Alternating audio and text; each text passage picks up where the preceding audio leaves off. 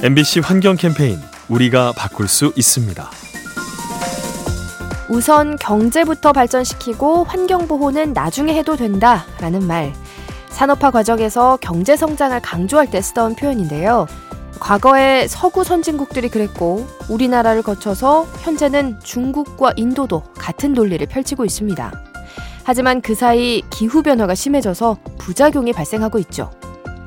물류 수송과 발전소 운영에 차질이 생기는가 하면 노동자가 온열 질환으로 쓰러지고 작물 생산량이 감소합니다.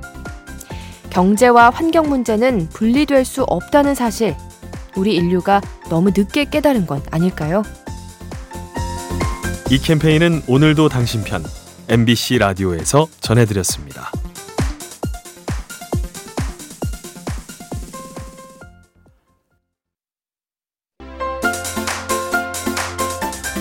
MBC 환경 캠페인 우리가 바꿀 수 있습니다.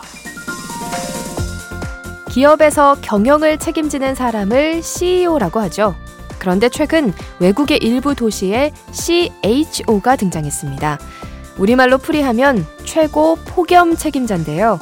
폭염 문제를 체계적으로 관리하는 전문가를 말합니다. 이들의 주된 임무는 시민들에게 폭염 경보를 전송하고 도심 곳곳에 그늘 쉼터와 식수대를 세우는 거죠.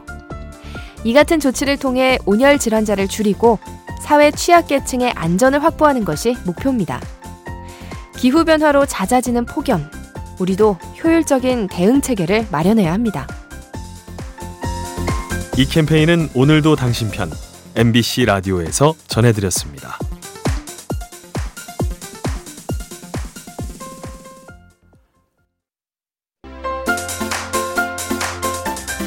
MBC 환경 캠페인 우리가 바꿀 수 있습니다.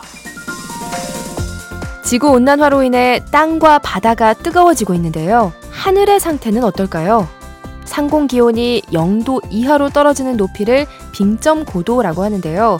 최근 이 고도가 높아지는 추세입니다. 스위스 기상청에 따르면 지난해 여름철 빙점 고도가 5,184m였는데요. 올 여름은 5,299m로 115m나 올랐죠.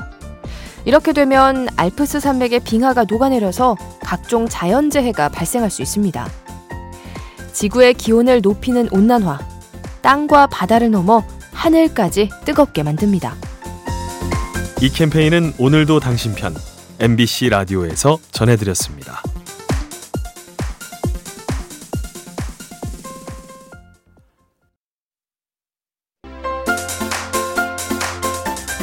MBC 환경 캠페인 우리가 바꿀 수 있습니다.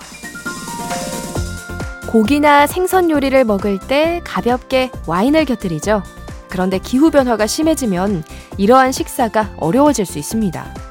최근 서양 일부 지역의 와인에서 탄맛이 난다는 보고가 잇따르고 있는데요. 그 이유로 추정되는 게 산불입니다.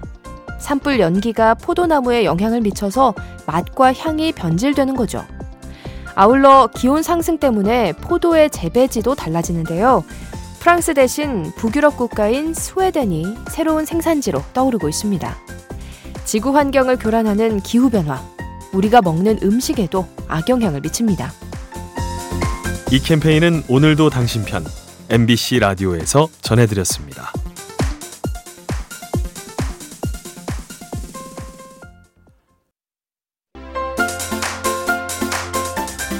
MBC 환경 캠페인 우리가 바꿀 수 있습니다. 최근 브라질 연구진이 인공지능 기술로 아마존 숲을 지키는 방법을 고안했습니다.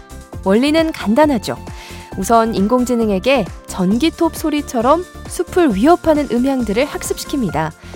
그런 다음 숲에 가서 일정 간격으로 음향 탐지기를 설치하는데요. 이를 통해 특정 소리가 포착되면 인공지능이 실시간으로 음향을 분석해서 위험 경보를 울리는 방식입니다. 연구진은 추후 연기를 탐지하는 기능을 추가해서 산불에도 대비한다고 하네요. 빠르게 발전하는 과학기술, 환경보호에 도움이 되면 좋겠습니다. 이 캠페인은 오늘도 당신 편 MBC 라디오에서 전해드렸습니다.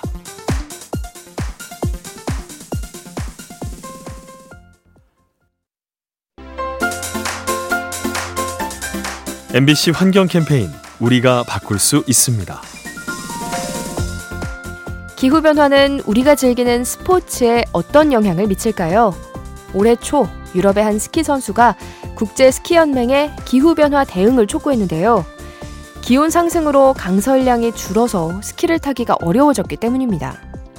그런가 하면 축구와 골프 경기도 기후 변화의 영향을 받죠. 폭염이 심해지면 잔디뿌리가 썩고 병충해가 늘어나는데요. 이 때문에 경기장 상태를 유지하기가 어려워집니다. 오늘부터 항저우 아시안게임이 시작되죠. 선수들의 멋진 경기를 보면서 환경 문제에 대해서도 생각해 보면 어떨까요? 이 캠페인은 오늘도 당신 편 MBC 라디오에서 전해드렸습니다.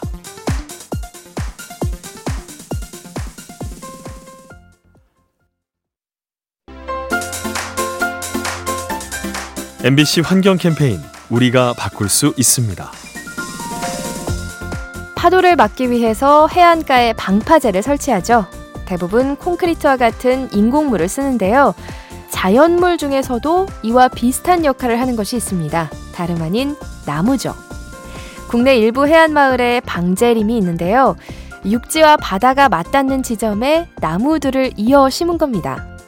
이렇게 하면 바람과 물이 숲을 통과하는 과정에서 위력이 감소하죠. 덕분에 태풍과 해일 피해가 줄고 나아가 맑은 공기까지 덤으로 얻을 수 있습니다. 자연재해를 막아주는 방제림, 더 많은 곳에 조성되면 좋겠습니다. 이 캠페인은 오늘도 당신 편 MBC 라디오에서 전해드렸습니다.